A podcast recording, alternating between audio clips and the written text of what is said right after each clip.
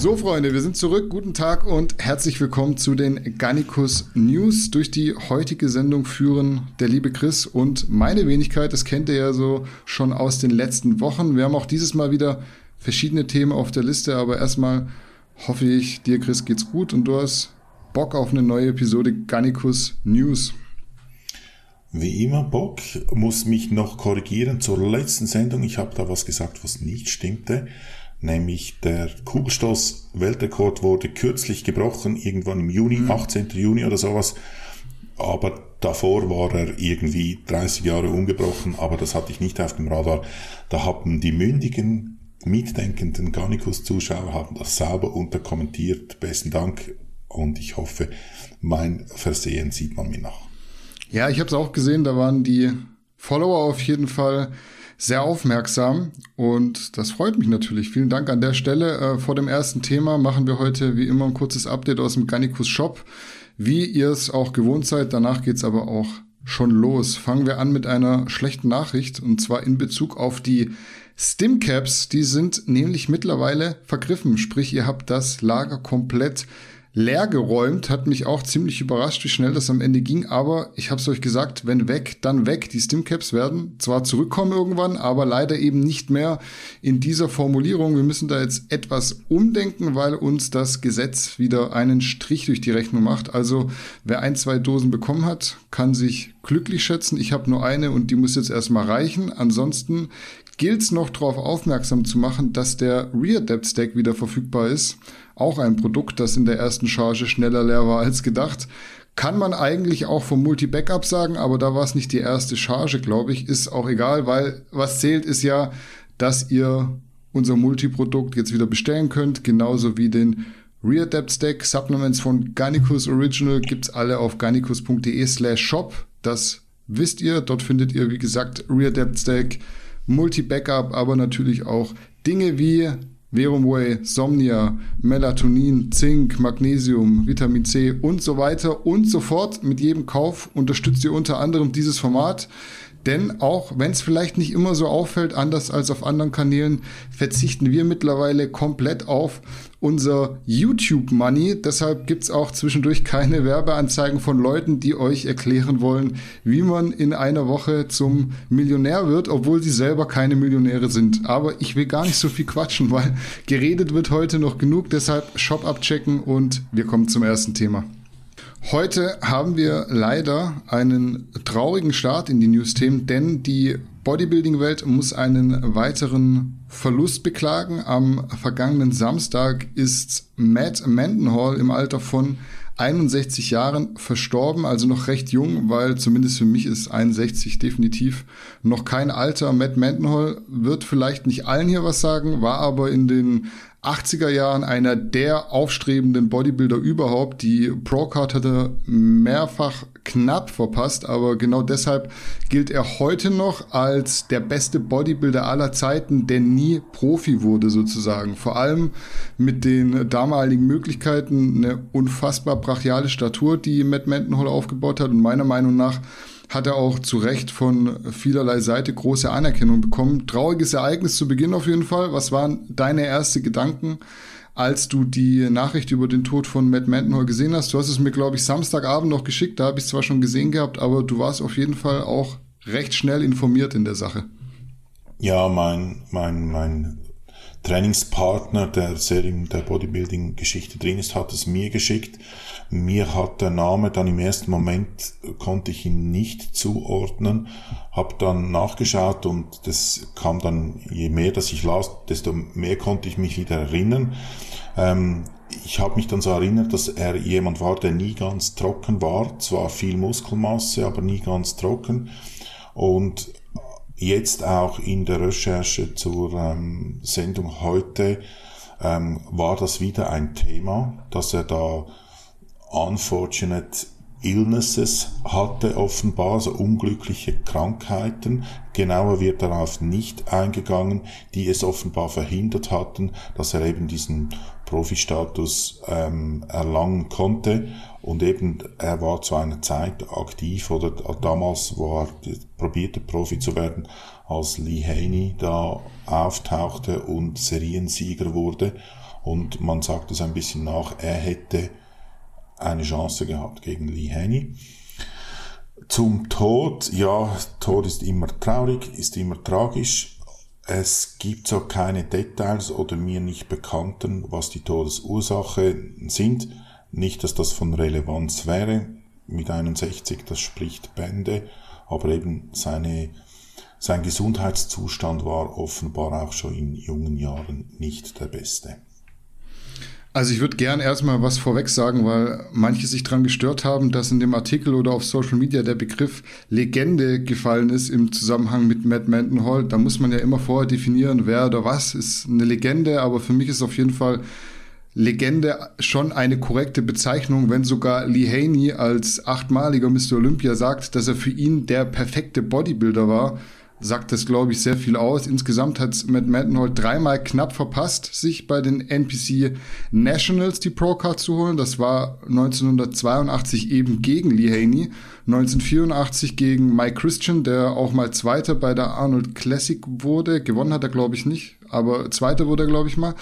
Und 1986 hat äh, Matt Mendenhall dann gegen Gary Stridham den zweiten Platz belegt. Mm, dann hat er 1985 bei den World Games auch noch mal knapp die Pro-Card verpasst, in dem Fall gegen Barry DeMay. Der wird auch dem einen oder anderen hier was sagen, vor allem wer in der Bodybuilding-Szene drin ist, der hat den Namen schon mal gehört. Insgesamt kann man festhalten, dass Matt Mendenhall einer der Bodybuilder war, die unheimlich viel Potenzial hatten, es aber nie richtig ausschöpfen konnten. Also ich glaube, das ist so keine falsche Aussage. Sicherlich begründet mit eigenem Unvermögen irgendwo, hat viele Gastauftritte gemacht, war viel unterwegs, was natürlich nicht vorteilhaft ist für ein Bodybuilding-Leben. Wenn man sich jetzt da einen Phil Heath anschaut, der ist ja echt immer das ganze Jahr über unterm Radar geflogen, um dann eben einmal rauszukommen und zu gewinnen, zu Recht auch. Aber auch aufgrund von Verletzungen und wegen eines schweren Autounfalls Mitte der 80er war jetzt Matt Mendenhall nie so weit vorne, wie er eigentlich hätte sein können. Am Ende eine von mehreren bedauerlichen Nachrichten in letzter Zeit, aber viele solcher Vorbilder kommen halt jetzt in Alter, wo man immer mit dem Tod rechnen muss, auch wenn 61, wie gesagt, kein Alter ist. Ich bin da sowieso ein bisschen, ja, gespannt ist der falsche Ausdruck, aber jetzt kommen dann die, die, die 90er in, in diese Jahre, wo sie eben so mit traditionell mit Herzkrankheiten und so geplagt werden oder dass Auswirkungen in der Jugend oder im, im frühen Alter da Auswirkungen zeigen. Und ich, ja, ich bin da eben gespannt, ist das falsche, der falsche Ausdruck, aber ich denke, das gibt dann unschöne Nachrichten. Ja, ich glaube auch, es wird nicht das letzte Mal sein, dass wir darüber geredet haben in so einer Situation.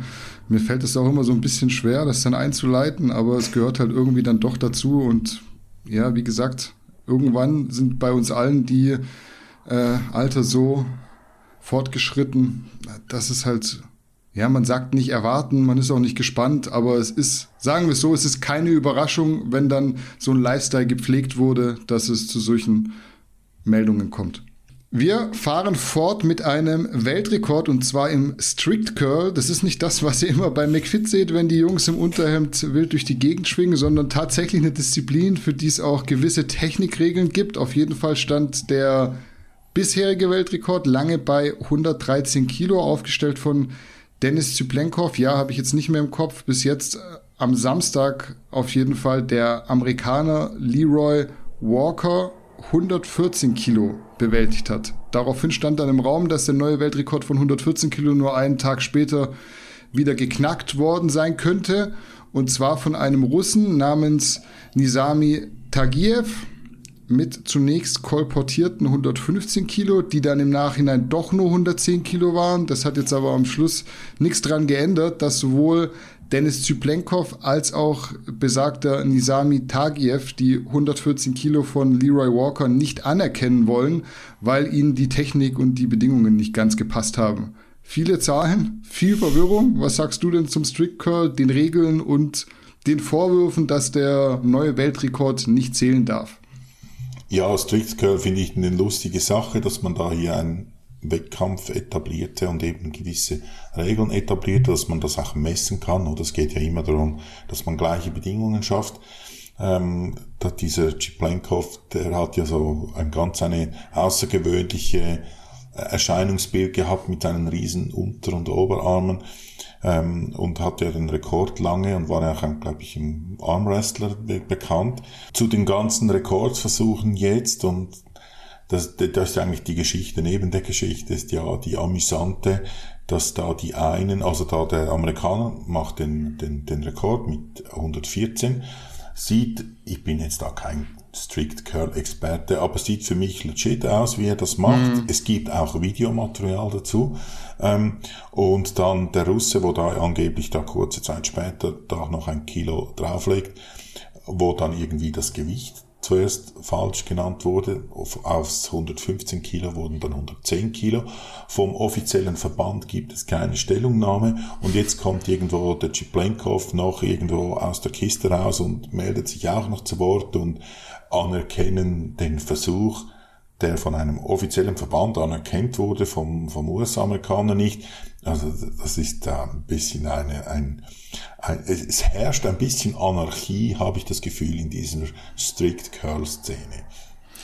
Ja, um den Strict Curl Weltrekord wurde ja gerade letztes Jahr sehr viel Wirbel gemacht, vor allem auf dem Nix Strength and Power Kanal. Für mich war und ist es ein kleines Phänomen, weil ich die Disziplin an sich gar nicht mal wirklich spannend finde. Klar sind Gewichte, die viele nicht mal auf der Bank drücken können, aber mich hat's nie so richtig gecatcht, muss ich sagen. Viel interessanter sind halt die Stories, die sich da drumherum entwickeln. Beispielsweise eben jetzt das mit den Kontroversen darüber, ob es überhaupt einen neuen Weltrekord gibt. Also was man sagen muss, man sieht schon ganz deutliche Unterschiede bei der Gestaltung der Wettkampfbedingungen, wenn man die zwei Versuche vom Wochenende vergleicht. Zum einen gibt's Videomaterial, zum anderen, ich habe jetzt auch nicht nochmal nachgeschaut, gab es glaube ich bloß dieses Storybild, wo man ihn halt eben sieht mit der, mit der Stange in der Hand. Da würde ich definitiv sagen, hatte es der Russe, wenn das denn alles so mit rechten Dingen zuging, mit der, ich nenne es mal, breiteren Wand hinter sich ein wenig schwerer als der Amerikaner. Dementsprechend macht es sicherlich Sinn, die Regeln dann nochmal stark zu vereinheitlichen, um eben nicht in solche Situationen zu kommen wie jetzt. Wobei man auch sagen muss, dass sowohl Dennis Zyblenkov als auch Nasami Tagiev, Tagiev, ganz schwerer Name für mich, das sind auf jeden Fall nicht die Personen oder sollten nicht die Personen sein, die darüber urteilen, ob jetzt ein Versuch gültig war oder nicht, schon gar nicht über die Ferne und als indirekte Konkurrenten schon gleich gar nicht. Ich bin gespannt, wie sich jetzt entwickelt. Der Hype um den Streetcore scheint auf jeden Fall wieder ein bisschen angeheizt worden zu sein. Ob das jetzt tatsächlich ein neuer Weltrekord war oder nicht, da wird man, glaube ich, abwarten müssen. Aber ich bin mir auch relativ sicher, dass man es bald erfahren wird, weil die Menschen scheinen ja Interesse dran zu haben. Ich denke auch der Hype, das ist ein bisschen die Schuld von, von Larry Wheels. Der hatte diesen Hype um dieses mhm. Strict Curling zusammen eben mit Nick Strength and Powers da, oder quasi als Pressesprecher er dann für Larry Wheels hat das ein bisschen etabliert. Und, und das finde ich eigentlich amüsant, aber eben man sieht dann halt den Grad an Professionalität von solchen Events oder halt den Unterschied zwischen Organisationen, die das wo es um den Sport geht und dann, ich unterstelle jetzt da mal ein bisschen böse, und an solchen Dingen, wo es mehr ein bisschen um, um die Show geht, dass es dann halt da hier nicht ganz so sauber ausformuliert, die Regeln, die über alle Verbände da durchgesetzt werden. Weiter geht's mit dem nächsten Thema und da sprechen wir ebenfalls über Kraftsport, in dem Fall über Powerlifting beziehungsweise über die Verbände IPF und USAPL. Da gab's jetzt nämlich einen mehr oder weniger großen Skandal, in dessen Rahmen die USAPL von der IPF für ein Jahr suspendiert wurde. Es dreht sich da vor allem um Dopingtests beziehungsweise um deren Häufigkeit und Kosten. Die USAPL hat die Tests bislang selbst organisiert, wenn ich das richtig verstanden habe, was um einiges günstiger war. Jetzt will die IPF aber, dass die USAPL über die WADA testen lässt, was wiederum dann teurer werden und bedeuten würde, dass weniger Dopingkontrollen innerhalb der USAPL stattfinden. Die USAPL selbst beschreibt das jetzt im Endeffekt so, dass die IPF quasi eine Suspendierung ausspricht, weil man selbst zu viel getestet hätte. Ist natürlich nicht zu 100% korrekt die Aussage, aber soll eben bedeuten, dass man eigentlich viel getestet hat und jetzt weniger testen kann, weil der finanzielle Aufwand durch die von der WADA durchgeführten Tests eben größer ist. Eine kuriose Situation, für mich auf jeden Fall etwas verwirrend auch, aber Powerlifting ist nicht mein hauptsächliches Steckenpferd, deswegen habe ich ja dich hier. Kannst du da bitte noch etwas mehr Licht ins Dunkel bringen und mich bitte auch korrigieren, falls ich irgendwas Falsches gesagt haben sollte. Nein, du hast alles richtig gesagt, meiner Meinung nach. Oder so wie ich das verstanden habe. Ja, mhm. die Aussage von USAPL ist natürlich sehr populistisch zu sagen, weil sie zu viel testen, wurden sie gesperrt. Das ist nicht falsch, aber es ist populistisch. Ja, was ist der Hintergrund? IPF hat auf der ganzen Welt, wenn man, also ist der internationale Powerlifting-Verband der anerkannteste, getestete Powerlifting-Verband, den es gibt. Und wenn man dort teilnehmen möchte als, als Land, dann muss man solche genannte IPF Affiliates im Land haben. Da hat jedes Land, bei Deutschland ist das der BVDK, äh, in der Schweiz heißt der Kraft 3 Krampf ähm, Schweiz. Ähm, da hat jedes Land so Affiliates und in eben in der USA ist das das USAPL. Jetzt hat äh, IPF wahrscheinlich vor, einen olympischen, eine olympische Disziplin zu werden. Also das unterstelle ich jetzt da mal. Und deshalb ähm, möchten sie WADA, also die internationale Anti-Doping-Agentur, compliant sein. WADA schreibt, schreibt vor, wie man solche Tests machen muss und so weiter. Und jetzt möchte das IPF auch seine Affiliates oder drückt das so durch, dass die Affiliates um, um, die, um, um den Erdball herum diese WADA-Compliance auch erreichen. USAPL geht das äh, es ist nicht einverstanden mit dem. Ähm, sie haben da verschiedene Gründe, warum sie das, ihnen das nicht passt. Ähm, und opponieren jetzt da dagegen. Ähm, ich möchte da aus dem Presserelease übersetzt zitieren. Die Einführung des WADA-Codes aus dem Jahr 2021, am Anfangsjahr hat da WADA irgendwelche Anpassungen vorgenommen, verdeutlicht die Machtübernahme der WADA bei Dopingbekämpfung, indem sie einem nationalen Verband oder einer Sportorganisation verbietet, Tests außerhalb der Kontrolle der WADA durchzuführen. Also es ist den IPF Affiliates nicht mehr erlaubt, selbst Dopingtests durchzuführen, weil die dann nicht WADA-compliant sind, sondern das muss alles innerhalb der WADA-Richtlinien durchgeführt werden. Als Argumente für ein solches zentrales kontrolliertes System werden Probleme in anderen Sportarten wie zum Beispiel olympisches Gewichtheben und in anderen Nationen mit nationalen Dopingprogrammen angeführt. WADA hat, weil es Probleme gibt bei bestehenden Sportarten, weil da die Länder die Dopingrichtlinien anders oder handhaben oder die Umsetzung anders handhaben, will das WADA zentral organisieren. Das wiederum gefällt eben der USAPL nicht, weil sie sagen, WADA-System ist intransparent, was nachvollziehbar ist und viel zu teuer. Konkret für USAPL heißt das, sie könnten auf lokalen Wettkämpfen oder auf kleineren Wettkämpfen keine Tests mehr durchführen, weil einfach das Geld nicht reicht. Ähm, sie bringen da so Zahlen ins, ähm, in den Umlauf. Ich habe es hier rausgeschrieben.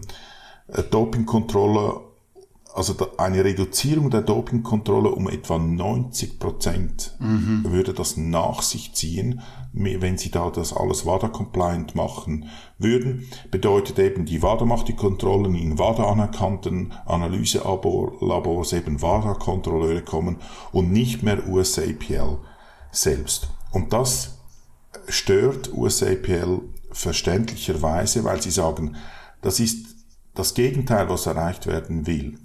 Mit weniger Kontrollen und durch die WADA-Kontrollen und intransparent und auch der Rekursweg irgendwie über die WADA und so weiter führt dazu, dass wir viel, viel weniger testen. Das führt dazu, dass viel mehr beschissen wird. Und da will die USAPL nicht mitmachen und hat gesagt, nein, machen wir nicht, wir machen unsere Tests weiter selber.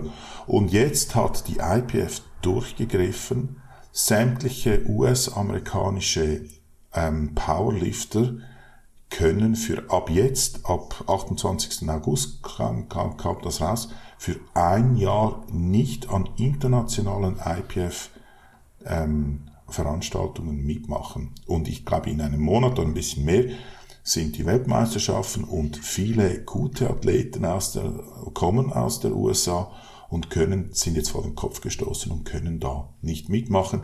Also ein veritabler Skandal. Mhm. Also du hast jetzt schon viel gesagt, was auch super schlüssig ist. Für mich auf jeden Fall eine sehr, ich weiß nicht, ob kleinlich das richtige Wort ist, aber kleinliche Entscheidung, sage ich jetzt mal, von der IPF. Wahrscheinlich, weil man irgendwie, wie du schon richtig sagst, den Anschein erwecken will, hart durchzugreifen, um die Chance zu wahren, irgendwann olympisch werden zu können. Am Ende sollte man doch gerade im Naturalsport dann schauen, dass man als Dach und auch Unterverband die besten Voraussetzungen schafft, um wirklich möglichst viel zu testen und damit die schwarzen Schafe eben zu eliminieren.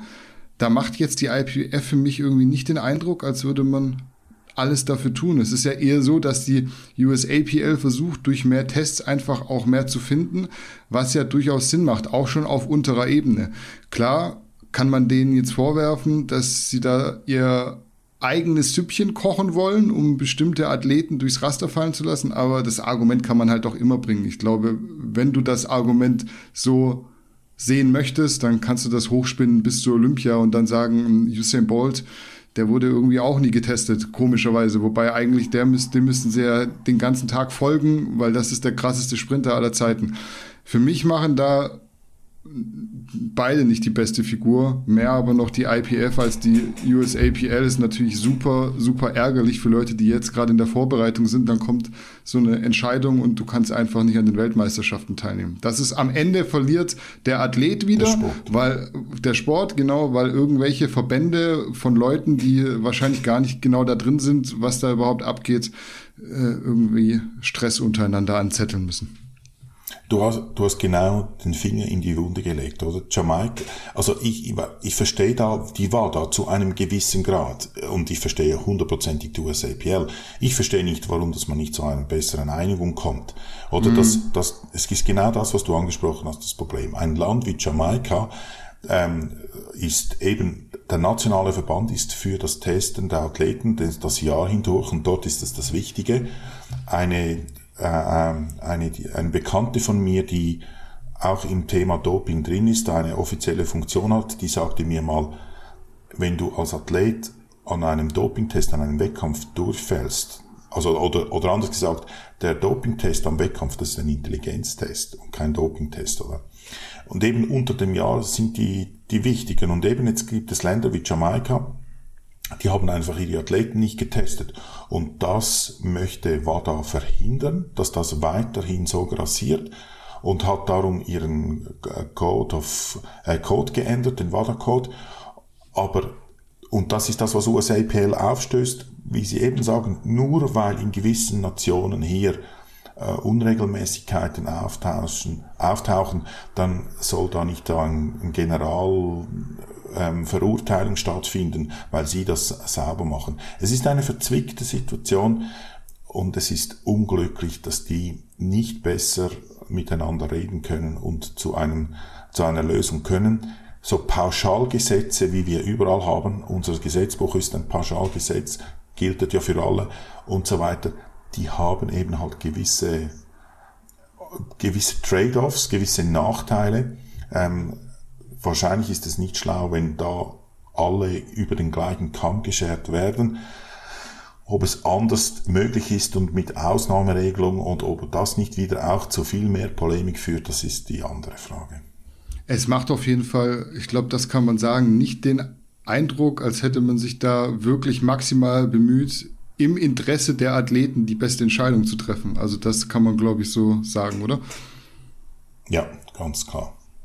Wenn wir sowieso schon beim Powerlifting sind, bleiben wir auch noch kurz in dem Bereich und widmen uns erstmal Johnny Münster. Der hat vor kurzem sowohl im Kreuzheben als auch im Bankdrücken den Sieg bei der Ostdeutschen Meisterschaft geholt. Im Bankdrücken hat er 180 Kilo geschafft in seiner Gewichtsklasse. Im Deadlift 270. Gerade wenn man bedenkt, dass er noch vor paar Wochen erst die Pro-Card im Natural Bodybuilding geholt hat, sind das, glaube ich, schon beeindruckende Werte. Dazu muss man noch sagen, dass der Junge auch erst 21 Jahre alt ist. Also da ist noch Potenzial für Steigerungen offen. Kurz und knapp die Frage an dich, wie schätzt du die Leistungen von Johnny ein, vielleicht gerade im Hinblick auf sein Alter und auch den Bodybuilding-Wettkampf vor ein paar Wochen? Ja, du sagst es richtig, im Hinblick auf den Bodybuilding-Wettkampf finde ich diese Leistung sehr, also finde ich wirklich enorm. Oder wenn man, wann war der Bodybuilding-Wettkampf? Vor vier Wochen? Vier, fünf Wochen, ja. Und wahrscheinlich an diesem Tag hätte er keine 150 Kreuzheben machen können und jetzt zieht er wieder 270 konnte sich eigentlich gar nicht vorbereiten auf diesen Wettkampf. Also gut, die war natürlich auch ein Stück schwerer, war jetzt glaube ich 96 Kilo an diesem Tag. Ähm, Im Hinblick auf das ist es eine wirklich enorme Leistung, die aller Ehren wert ist. 21 ist natürlich auch noch jung, oder? Also auch in diesem Aspekt eine super Leistung. Ich, Thema Doping können wir bei ihm auf der Seite lassen. Ich kaufe ihm das ab, ohne Wenn und Aber. Ich Wobei auch, eben, ja mit Blut würde ich es nicht unterscheiden, mache ich für niemanden, aber ich, mhm. es gibt keinen Hinweis, das nehme ich ihm ab. Ähm, ist das alles eine super, super Leistung. Es gibt natürlich 21-Jährige, ich habe da am Wochenende an der Schweizer Meisterschaft im Powerlifting einen erlebt, der hat mit 20 Jahren und allerdings 105 Kilo Körpergewicht hat er ähm, 310 gesquattet, hat 220 gedrückt und 340 gezogen. Dem glaube ich nicht, dass er ganz so natural ist, wie er sagt. Ähm, aber da gibt es durchaus auch Leute, die natürlich stärker sind. Also, aber ich möchte hiermit die, die, die Leistung von Johnny überhaupt nicht schwellen, schmälern. Eben im Hinblick, er ist gerade auf der Bodybuilding-Bühne und schon wieder 270 ziehen. Das ist unglaublich. Wenn ich eine Diät mache, dann geht es viel länger, bis ich wieder annähernd an meine Leistungen komme. Ja, also das hebt die Leistung von ihm eigentlich eher noch höher, was du jetzt gerade ja. gesagt hast. Gerade wenn man bedenkt, wie jung Johnny noch ist, sind das schon sehr stabile Kraftwerte. 180 Kilo im Bankdrücken werden sicher die wenigsten je drücken in ihrer Karriere, schon gar nicht mit Kampfrichter, aber wahrscheinlich auch nicht mal Touch and Go bei McFit. Mich nerven inzwischen so ein bisschen diese Stoffanschuldigungen, weil es zum einen für mich so ein 2016er Thema ist und zum anderen halt sehr oft einfach nur als eigene Ausrede benutzt wird, um nicht auch auf bestimmte Leistungen und Ziele hinzuarbeiten. Das ist halt sehr, sehr, sehr einfach, einfach immer die Stoffkarte zu ziehen und sich dann irgendwie abends auf die Couch zu setzen, statt ins Gym zu fahren. Wir reden hier ja auch über andere Menschen, aber wenn man vielleicht einmal mehr ins Training gegangen wäre, statt irgendwelche Videos hochzuladen oder auf Social Media einen negativen Kommentar zu schreiben, hätte man eventuell die eigene Performance noch ein bisschen steigern können. Also vom daheim sitzen und grübeln und negativ sein und Kommentare verfassen mit anonymen YouTube-Accounts, da wird halt die eigene Gymleistung nicht besser. Ich will aber das fast gar nicht wieder aufmachen. Für mich auf jeden Fall starke Leistungen von Johnny, vor allem zeitlich so nah an einem Bodybuilding-Wettkampf. Ich denke, da kann man schon noch mal einen Hut ziehen. Wir bleiben aber noch kurz bei der Ostdeutschen Meisterschaft, weil da war tatsächlich noch ein weiterer Bekannter aus den sozialen Medien mit am Start, nämlich Leonidas Arcona, der hat bei den Junioren einen neuen deutschen Rekord im Bankdrücken geknackt. Gleich zweimal sogar. Also vorher lag er bei 220. Das hat Leonidas im ersten Versuch schon gedrückt. Danach kamen dann noch 235 und 250 Kilo. Ja, bei Leonidas gehen einem so ein bisschen die Superlative aus. Wie schätzt du seine Leistung ein? Super. Und vor allem, was, was sehr bemerkenswert ist, er hat an seiner Technik gearbeitet. Das war ein sauberer Versuch, die 250 mit Reserve. Und er ist da, da ganz leger in, irgendwie in seinem Gold's Gym oder World Gym Stringer, Gold's Gym war es, glaube ich, und mit, mit Trainingshose gekommen. Das ist sowieso die ganze Veranstaltung, die finde ich ganz cool da von dieser Grava, diese ostdeutsche Meisterschaft. Die Atmosphäre ist dort ganz entspannt. Ähm, die Gewichte werden irgendwie auf die Stange geladen. Das ist, finde ich noch sympathisch, wirkt ein bisschen unprofessionell, aber das möchte ich gar nicht sagen. Ich finde das irgendwo durch das charmant oder das hat einen gewissen mhm. Charme. Ich hatte gerade auch Lust, dort an dieser Meisterschaft mal mitzumachen, weil einfach da diese Atmosphäre so speziell ist. ähm, ja, eben seine Leistung ähm, super, die 250, obwohl für ihn natürlich ein bisschen andere Maßstäbe gelten. Nichtsdestotrotz 250 muss zuerst gedrückt werden und vor allem nochmals, die Technik hat sich bemerkbar verbessert und hat richtig seriös ausgesehen, obwohl er selbst sagt, Powerlifting im Moment steht ein bisschen im Hintergrund. Da, ich glaube, Armwrestling ist das, wo er im Moment das meiste Gewicht darauf setzt.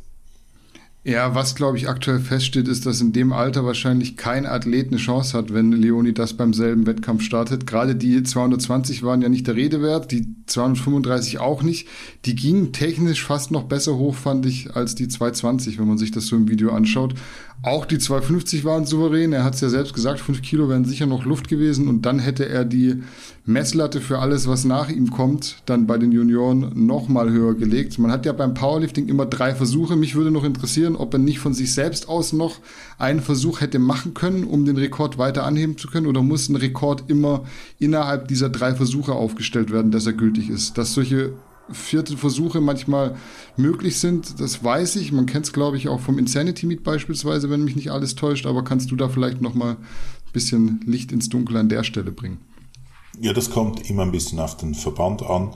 Meistens ist es so, dass für einen Rekordversuch ein vierter Versuch möglich ist. Wenn mit dem vierten Versuch nicht ein Rekord ange oder gebrochen werden kann, dann ist das nicht. Also es muss irgendwie ein Rekordversuch sein und ein persönlicher Rekord reicht da nicht, sondern es muss eben so ein, ein, ein nationaler oder internationaler Rekord sein. Und dann ist es meistens auch so, dass aber in die Wertung, wenn es ein Wettkampf ist, dieser vierte Versuch nicht einfließt. Oder? Also das zusätzliche Gewicht, was dort bewegt wird, wird dann nicht aufs Total gerechnet, so dass alle die gleichen Voraussetzungen haben. Je nach Verband, ich finde das, ich finde das cool, wenn es vierte Versuche zugelassen sind. Beim WDFPF, wo ich üblicherweise antrete, haben sie das jetzt leider seit 2019 abgeschafft. Wir waren noch ein Verband, wo das möglich war, aber das gibt es jetzt leider auch nicht mehr. Hm, okay, also alles in allem kann man sagen, krasse Leistungen, sowohl von Johnny als auch von Leonidas. Da kann man auch sicher sein, dass wir nicht zum letzten Mal drüber geredet haben.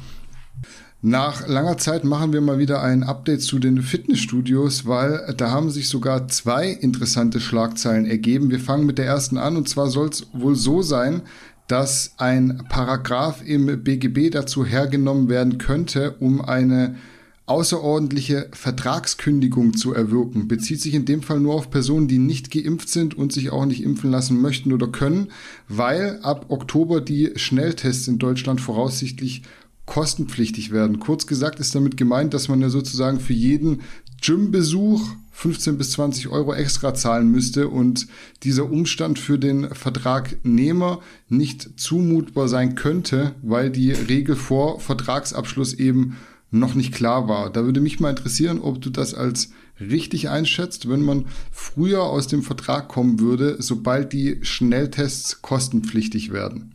Ja, so leid mir hier die Studiobesitzer tun, ähm, muss ich sagen, wenn die Spielregeln ändern, wenn die Spielregeln anders sind als zum Zeitpunkt, wo man einen Vertrag unterschrieben hat, dann ist es nur fair, wenn man Ausstieg, eine Ausstiegsmöglichkeit hat im Wissen, dass das natürlich für die Studiobesitzer nicht schön ist.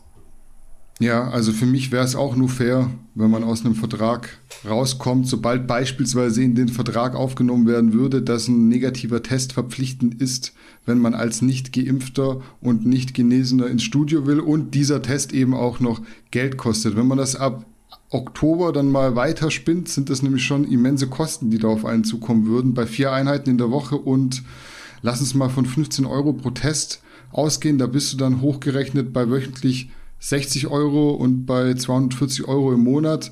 Wenn man überlegt, dass der McFit-Vertrag, ich glaube, 20 Euro kostet, bewegt man sich da schon weit weg von der Verhältnismäßigkeit. Klar kann man jetzt sagen, lasst euch halt impfen, dann ist die Sache erledigt. Aber so wirklich gefällt mir die Aussage am Ende dann auch nicht. Ist auch völlig unabhängig jetzt davon, ob ich persönlich geimpft bin oder nicht. Wir reden ja immer noch und das wird so gerne vergessen von einer medizinischen Entscheidung, die jeder für sich selbst treffen dürfen sollte. Da werden jetzt wieder viele mit Solidarität argumentieren, aber ich sag's euch in dem Fall so, wie das sicher wieder kaum einer sagen würde. Die meisten haben einfach keinen Bock mehr auf die Maßnahmen und machen deshalb mit. Solidarisch sind die meisten, also in dem Fall wieder nur mit sich selbst, auch wenn sie es nach außen hin anders kommunizieren, weil sie es halt ehrenhafter anhört. Da kommt wieder irgendeiner auf dem weißen Pferd geritten und macht irgendwas für die Menschheit nee, die haben einfach keinen Bock mehr, die wollen ins Gym, die wollen in Urlaub und die wollen keinen Ärger haben. Solidarität wird da immer gerne hergenommen, um sich halt selber auf ein höheres Ross zu setzen. Wir müssen da aber sowieso noch ein zweites Fass aufmachen, über das wir hinsichtlich der Fitnessstudios reden.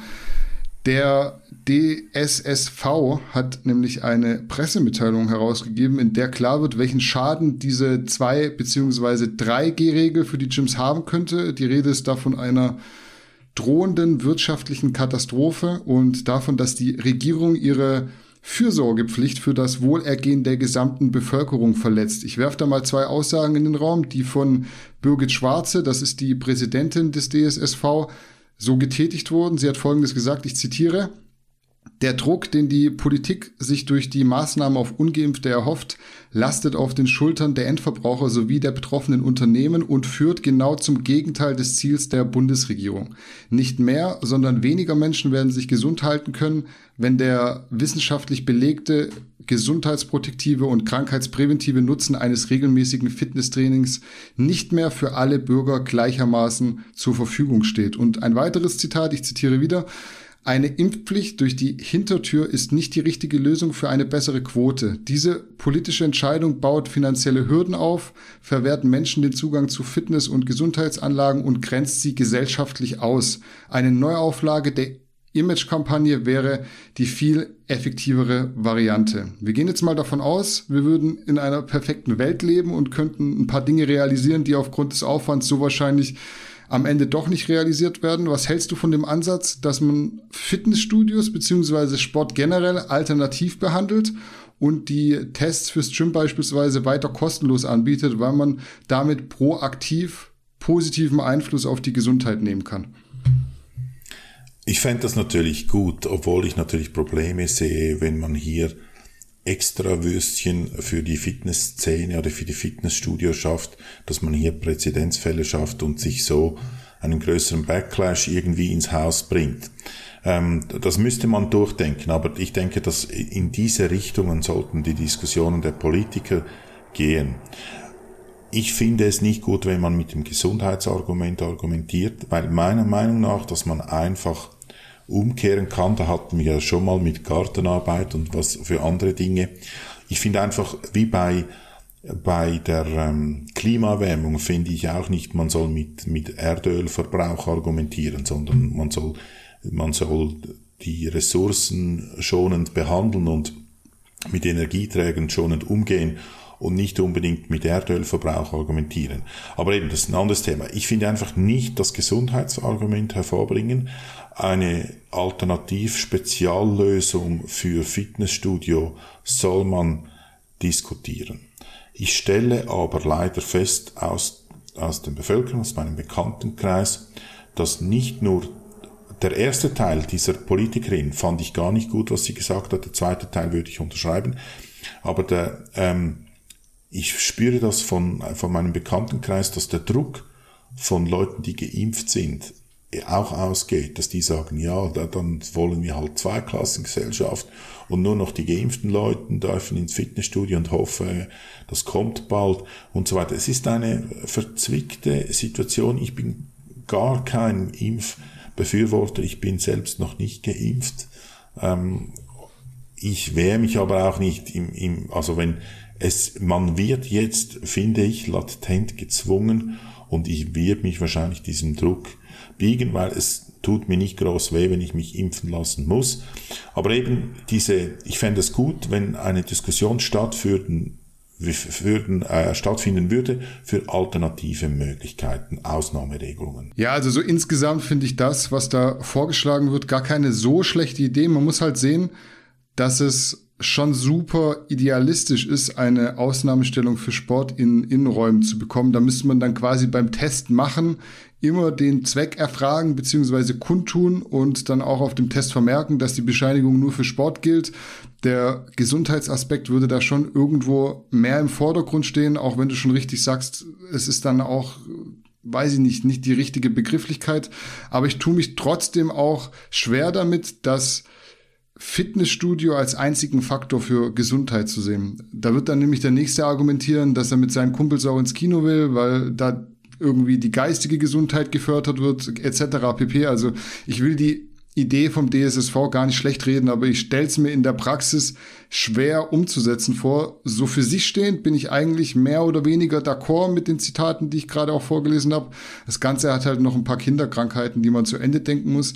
Ich finde es aber auf jeden Fall besser so, als sich einfach zu fügen und gar nicht mehr neue Lösungsansätze zu arbeiten. Die allgemeine Entwicklung, die sehe ich auch super kritisch. Also du hast es schon gesagt, latent ist meiner Meinung nach so mittlerweile, ich weiß nicht, wie es in der Schweiz ist, in Deutschland fast das falsche Wort. Also latenter Zwang, es geht schon in direkten Zwang eigentlich. Also klar, du kannst dann immer sagen, ja, ihr könnt ja auch daheim bleiben oder ihr könnt ja auch dies und ihr könnt ja auch das, aber ja, aber es ist keine freie Entscheidung mehr, weil du wirst eben ausgegrenzt, deine Freunde und Familienmitglieder teilweise, die reden gegen dich und äh, es, es generiert einfach irgendwo ganz, ganz große Fronten, die auch halt eben, wie gesagt, in der Familie dann sich ergeben. Das finde ich eine sehr, sehr bedenkliche Entwicklung und die ist zum Teil halt auch einfach mit dadurch entstanden, dass sehr lange sehr schlechte Lösungen gefunden wurden und jetzt drückt man irgendwie die Leute in eine Richtung, von der man, glaube ich, das ist meine Meinung, auch noch nicht sagen kann, ob das wirklich so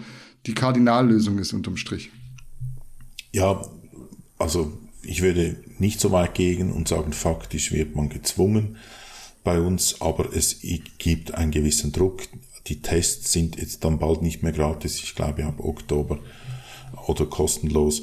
Und ähm, ja, eben, es wird wahrscheinlich für Fitnessstudio eben auch so zwei, drei, vier, fünf, sechs G-Regeln, keine Ahnung, was geben. Also der Druck wächst.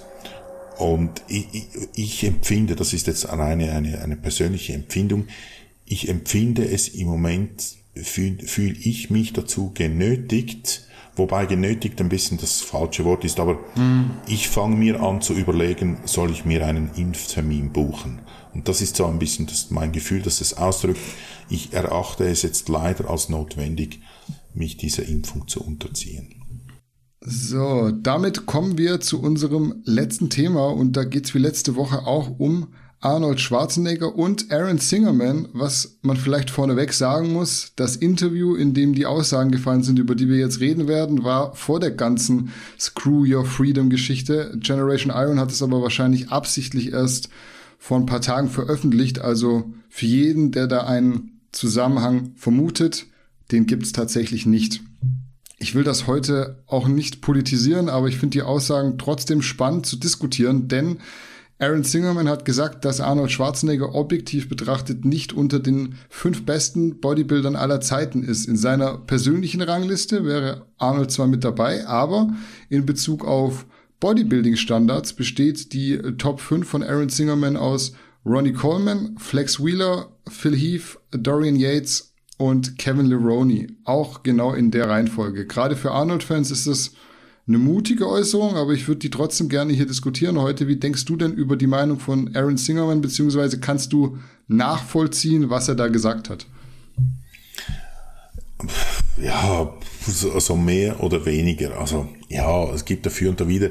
Ich finde es unzulässig, Bodybuilder aus verschiedenen Epochen miteinander zu vergleichen.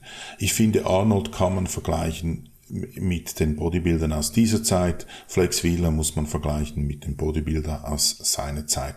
Hier einen Quervergleich zu schaffen, finde ich unzulässig.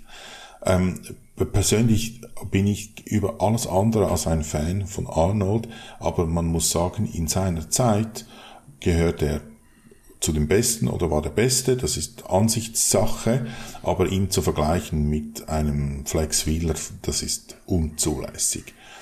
Ähm, es riecht für mich schon ein bisschen danach, als, als der CEO von Redcon One hier ein bisschen die Gelegenheit genutzt hat, um sich die Schuhe abzuputzen an Arnold. Wie gesagt, ich bin alles andere als ein Arnold-Fan. Doch das finde ich auch so ein bisschen unnötige Polemik. Arnold, man muss auch sagen, Arnold musste nur so gut sein, wie die Gegner es, es, es erfordern zu seiner Zeit. Also vielleicht hätte er auch, wenn er einen stärkeren Gegner gehabt hätte, besser sein können. Ich zum Beispiel fand, dass er am Anfang seiner Karriere war sicher Sergio Oliva für mich der bessere Bodybuilder als Arnold. Aber ja, also, ähm, ja, ich finde das eine amüsante Diskussion. Ich habe es letztes Mal ja auch schon gesagt, ich bin nie der größte Arnold-Fan gewesen, weder körperlich noch in Bezug auf gewisse andere Geschichten. Serge Nubré fand ich immer richtig gut und dann halt eher Frank Zane im direkten Vergleich. Man kann aber jetzt auch nicht leugnen, dass Arnold eine krasse Optik hatte und in seiner Zeit phasenweise halt auch komplett dominiert hat. So objektiv muss man dann auch sein. Was Aaron Singerman halt gemacht hat, ähm, und man muss sagen, es war eben vor dieser ganzen Geschichte. Ich glaube nicht, dass da irgendwie ein Groll von ihm dabei war. Er hat ausgewiesenermaßen eben gesagt, wen er selbst als All-Time Top 5 sieht. Wenn man alle Athleten in ihrer Blütezeit miteinander vergleicht, also nebeneinander stellt, nebeneinander stellen würde, was ja, es geht ja so in der Realität gar nicht, in der Hinsicht war die Top 5 auch legitim. Klar hat da wieder jeder eigene Präferenzen, aber wenn man den Vergleich so führt, wie Aaron Singerman das vorher beschrieben hatte, dann gibt's für mich da nichts zu meckern. Dass man natürlich nicht verschiedene Epochen miteinander vergleichen kann, sollte auch irgendwo klar sein. Heute haben wir ja ganz anderes Wissen und ganz andere Möglichkeiten, sei es jetzt was Training und Ernährung angeht, aber vor allem auch in Bezug auf die medikamentöse Unterstützung. Die Frage ist, und das habe ich auch schon im Artikel dazu gesagt, wie wäre das Ergebnis, wenn man die Athleten von damals in die heutige Zeit transportieren könnte mit denselben Möglichkeiten, wie sie ein Ronnie Coleman oder ein Phil Heath hatten. Die Frage ist aber an sich schon wieder so hypothetisch, dass man sie überhaupt nicht beantworten kann. Es könnte ja auch sein, dass Arnold trotz anderer Möglichkeiten nicht an Phil Heath vorbeikommt, aber das werden wir halt am Ende auch nie beantworten können. Vielleicht hätte er dann, oder ich meine, Beine hat er ja nicht so häufig trainiert, so wie es aussah, Arnold. Und eben, wenn er andere Gegner gehabt hatte, hätte er das auch anders gehandhabt oder keine Ahnung, wären Trockner gewesen. Zu dieser Zeit war man halt nicht so.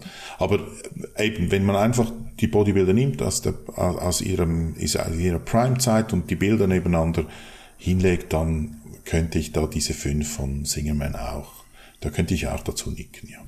Ja, wäre jetzt nichts, was ich irgendwie verwerflich finden würde. Es war, wie gesagt, auch nicht mit irgendeinem Groll. Dementsprechend war das auch unser letztes Thema für heute. Gibt es von deiner Seite zu der Sache noch Ergänzungen? Oh, ich bin alles losgeworden. Das ist sehr schön. Dann werden wir prinzipiell durch. Eine Sache habe ich zum Schluss aber noch. Und zwar war am Wochenende wieder eine Pro-Show in der Bikini-Klasse mit deutscher Beteiligung. Der Wettkampf war in Polen und die Johanna Dörr hat da den siebten Platz geholt von, ich glaube, insgesamt zwölf Athletinnen. Deshalb an der Stelle herzlichen Glückwunsch zur ersten Top-10-Platzierung bei den Profis wollte ich auf jeden Fall noch kurz erwähnt haben. Nicht, dass es nachher heißt, wir hätten das nicht auf dem Schirm gehabt. Ansonsten war es das für diese Woche. Ich hoffe, ihr habt euch wie immer gut unterhalten gefühlt. Wir sehen uns hier in dem Format in genau sieben Tagen wieder. Bis dahin, macht's gut und lasst euch nicht verarschen.